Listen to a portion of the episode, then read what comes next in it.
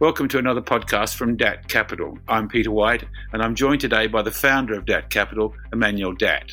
Emanuel runs the Datt Capital Absolute Return Fund, which aims for double digit returns over two years and has a strong focus on capital preservation. It's a fund open to qualifying wholesale or professional investors with a minimum LIC of 100k. The fund posted 20% plus returns for FY20, and in the new and in the new financial year, they're off to a stellar start with July returns posting plus 10%. That's for one month. Emanuel, welcome. Thanks, Peter, for having us. Datt Capital Absolute Return Fund. It commenced life as a family office operation but has morphed into a publicly accessible fund. How did that happen?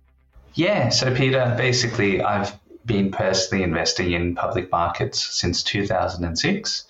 In 2015, my family had a liquidity event that led to the inception of our family office. And one of the issues that we had was we couldn't find an appropriate equity investment product uh, to invest in ourselves. Uh, consequently, we ran our own internal fund for three years and uh, we achieved uh, a mid teen annual return. And that sort of led to external interest. Consequently, we, we decided to open an external fund using the same investment team that we uh, used internally. So, of course, you're an, an, active manager, not a passive manager. Can you explain your investment philosophy and then let's talk about how you implement it? Yeah, sure. So, our investment philosophy is founded on six factors. So, uh, the first one being ownership. So, we view shareholdings as ownerships in a, in a business. The second is discipline. Uh, so we remain disciplined and, and patient to invest only in exceptional opportunities. Uh, the third is uh, we strive to be conservative in our investments and our portfolio overall. Fourth is uh, we remain agile and we let market volatility work to our advantage. And the fifth one is uh, we adapt to change and we understand new paradigms and industry changes. And the last but not least is growth. So we preserve capital, but not at the detriment of growth itself. It's an interesting set of uh, principles. Are they based on any particular uh, investment style or, or investment guru or investment philosophy? We really admire uh, a number of investors. I would probably pick three who would be probably most influential in our way of thinking. The first one I would I would say would be uh, a, a, famous investor that most most listeners would probably already know called Carl Icahn. Uh, Carl is a value style investor, very strong strategically and quite focused on deal making. Uh, the second would be Stanley Druckenmiller. He's uh, a, global macro trader best known for working with George, George Soros. It was quite focused on the preservation of capital and the influence of large home runs, he called it, to achieving outsized returns. And lastly, uh, we'd probably say Jim Leitner, who's a family office manager from the US. And his focus was achieving uh, returns and collecting risk premia from multiple sources and strategies combining syst- systematic and unsystematic asset classes uh, together in his portfolio. Interesting. Can you talk me through your current asset allocation and tem- tell me the thinking behind it? I notice you've got uh, real estate debt at 28%, equity 63%, and cash at 9%. That's according to your website. Are those numbers still current? And uh, what's the thinking behind whatever the numbers are? Yeah, sure. So, broadly, at present, um, our cash allocation has risen. We have made that decision to strategically de-risk our portfolio, just given the upcoming, uh, or we anticipate there's going to be upcoming volatility going into the US elections in November. So, uh, first of all, you know, Datt Capital always has a focus on risk control and capital preservation. And the way we attempt to manage this is structurally via our asset allocation itself. And um, we view the fixed income and debt element of the portfolio as an anchor for the overall portfolio, along with our, our cash weighting itself. Uh, so these fixed income and debt investments are generally hold to maturity, short duration, and high yield. And as such, new opportunities that fulfill our criteria are quite rare. Uh, so accordingly, the main flexibility is adjusting our exposure between equities and cash. That's sort of a, primary lever for us. And uh, yeah, our equities themselves are driven primarily by a catalyst focused selection process. And once again, we're very selective in terms of which particular equity exposures we would like exposure to and the overall equity portfolio itself.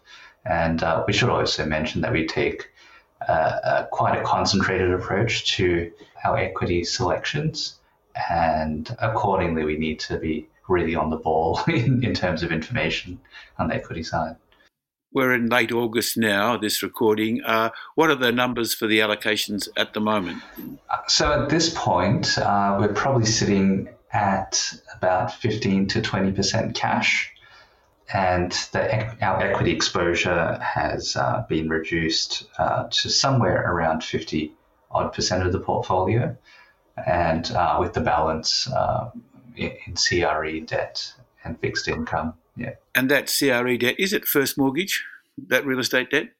Uh, no, not all all the exposures are first mortgage. Uh, we definitely do have a bias towards uh, first mortgage uh, deals, but uh, we do invest across the capital structure. And um, the way we, the approach we take is a relative value approach that looks to capture an illiquidity premium at a lower than usual risk profile. And we're able to achieve this because we have strong knowledge of security structures as well as a large database generated from previous deal flow. It seems precious metals are a focus, but uh, it also looks like to me like they're it's via equities more than direct holdings in precious metals. Is that correct? Yes, our precious metal exposure is always expressed via equities. Uh, we recognized a couple of years ago that precious metals were a sector ripe for appreciation. And uh, subsequently, we've successfully ridden and captured the wave to the upside. Uh, we are sector agnostic, so whilst our current focus is on precious metals, we definitely uh, couldn't, uh, don't categorize ourselves as a pure resources investor. I note that you talk about special situations being part of your your investment style. How do you find these special situations? And maybe could you give us an example of a current one or, or a past successful one? With special situations, it's generally driven from our primary research itself. One particular instance that I can think of is an opportunity that we were previously invested in, uh, known as Echo Resources. Uh, which was a, a gold uh, developer situated in the Yandal uh, belt of Western Australia. The one particular nuance that we noticed uh, with this particular company was that uh, it was an amalgamation of a number of smaller entities that had been um, amalgamated over a two to three year period. However, one hidden aspect of the company that wasn't well recognized by the market was the strategic value of the Bronzewing Gold plant. So effectively, uh, this this plant uh, w- was the only plant within the region within, uh, you know, I'd say a 50 to 60 kilometer radius.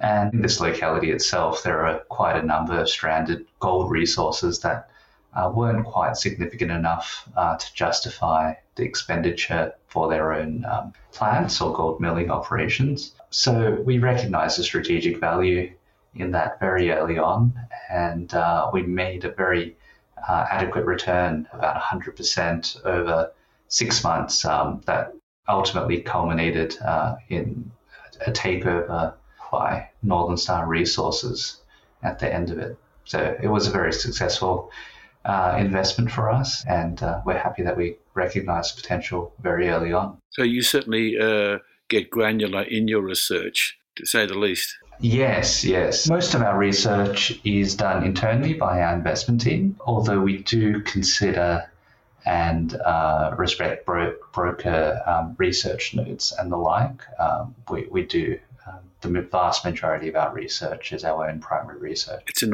organic genesis for these special situations more so than people bringing you deals all the time. Yes, yes, that's correct. What about risk control and capital preservation? They're two of the pillars of your investment style. How do you put those into action?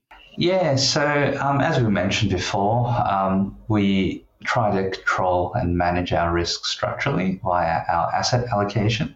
So typically that involves just adjusting our asset allocation between cash, fixed income, and equities. And uh, yeah, so effectively we take a sort of medium term view. We don't necessarily try and time the market as such, but we always ensure that we have sufficient cash on hand to take advantage of situations can you recall what's been the biggest exposure you've, you've had to cash in the last, say, decade? Yeah, we typically we run a higher than average cash weighting uh, than, than, a conventional fund. So um, since our inception itself, we probably have run an average cash balance of 15 odd percent of the portfolio. And given that uh, our annualized return is in the vicinity of um, the high teens since the fund's inception, um, I think it really should, shows what the quality of the underlying investment returns have been, uh, equalizing the cash itself. Indeed.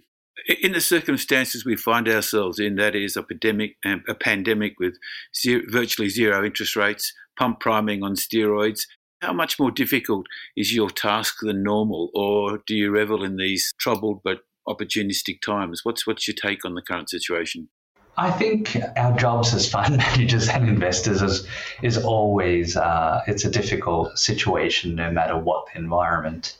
So I think that given the circumstances, uh, I, I think for an active manager or an investor with an active management style, these times are ripe with opportunity. Uh, I think a lot of it comes down to what your investment philosophy is. For instance, uh, our one of our principles is being agile, and we've found that being agile in these sort of times has been uh, very, beneficial to our own performance and uh, to the net outcome for our investors. Well, you, you've started the year off with a bang with a, a plus 10% uh, return for July, uh, that would seem to say that you the times favour you. Uh, would you. Would you agree? Yeah, absolutely. Uh, I think that uh, we're, we're very proud to sort of have achieved uh, some really outstanding returns um, despite the uh, market volatility through you know, February, March, April. Um, I think we've captured significantly more upside than the index in general since the fund's inception, but whilst also capturing much less of the downside relative to the SX 200. I couldn't help noticing, quite frankly, that you have a waiting list for fund applications, which is um, unusual to my mind. If I want to invest with Datt Capital, how long do I have to wait before I can entrust some of my investable cash to you? Uh, we have generally a one month wait at this stage. Uh, it really depends on the size of funds that the investors are looking to invest. Ultimately, uh, we want to reward investors that have had faith with, faith with us, so existing investors, uh, by not capping the performance of um, existing investments in the portfolio. So we're quite focused on growing sustainably and rewarding our uh, investors that have had the faith to invest early on.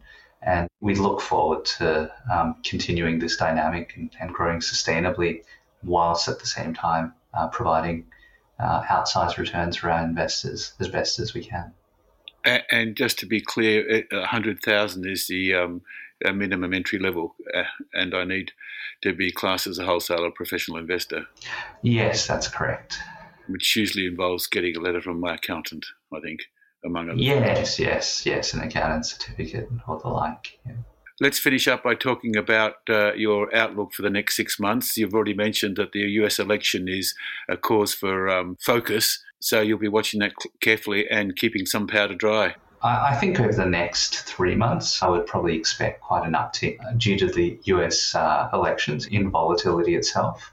Um, however, I guess over a six-month time frame, given the situation in Australia at the moment, you know, I probably expect would be coming out of the COVID curfews um, on a nationwide basis, and that may set off, you know, a tsunami of travel and um, effectively a recovery in the business environment.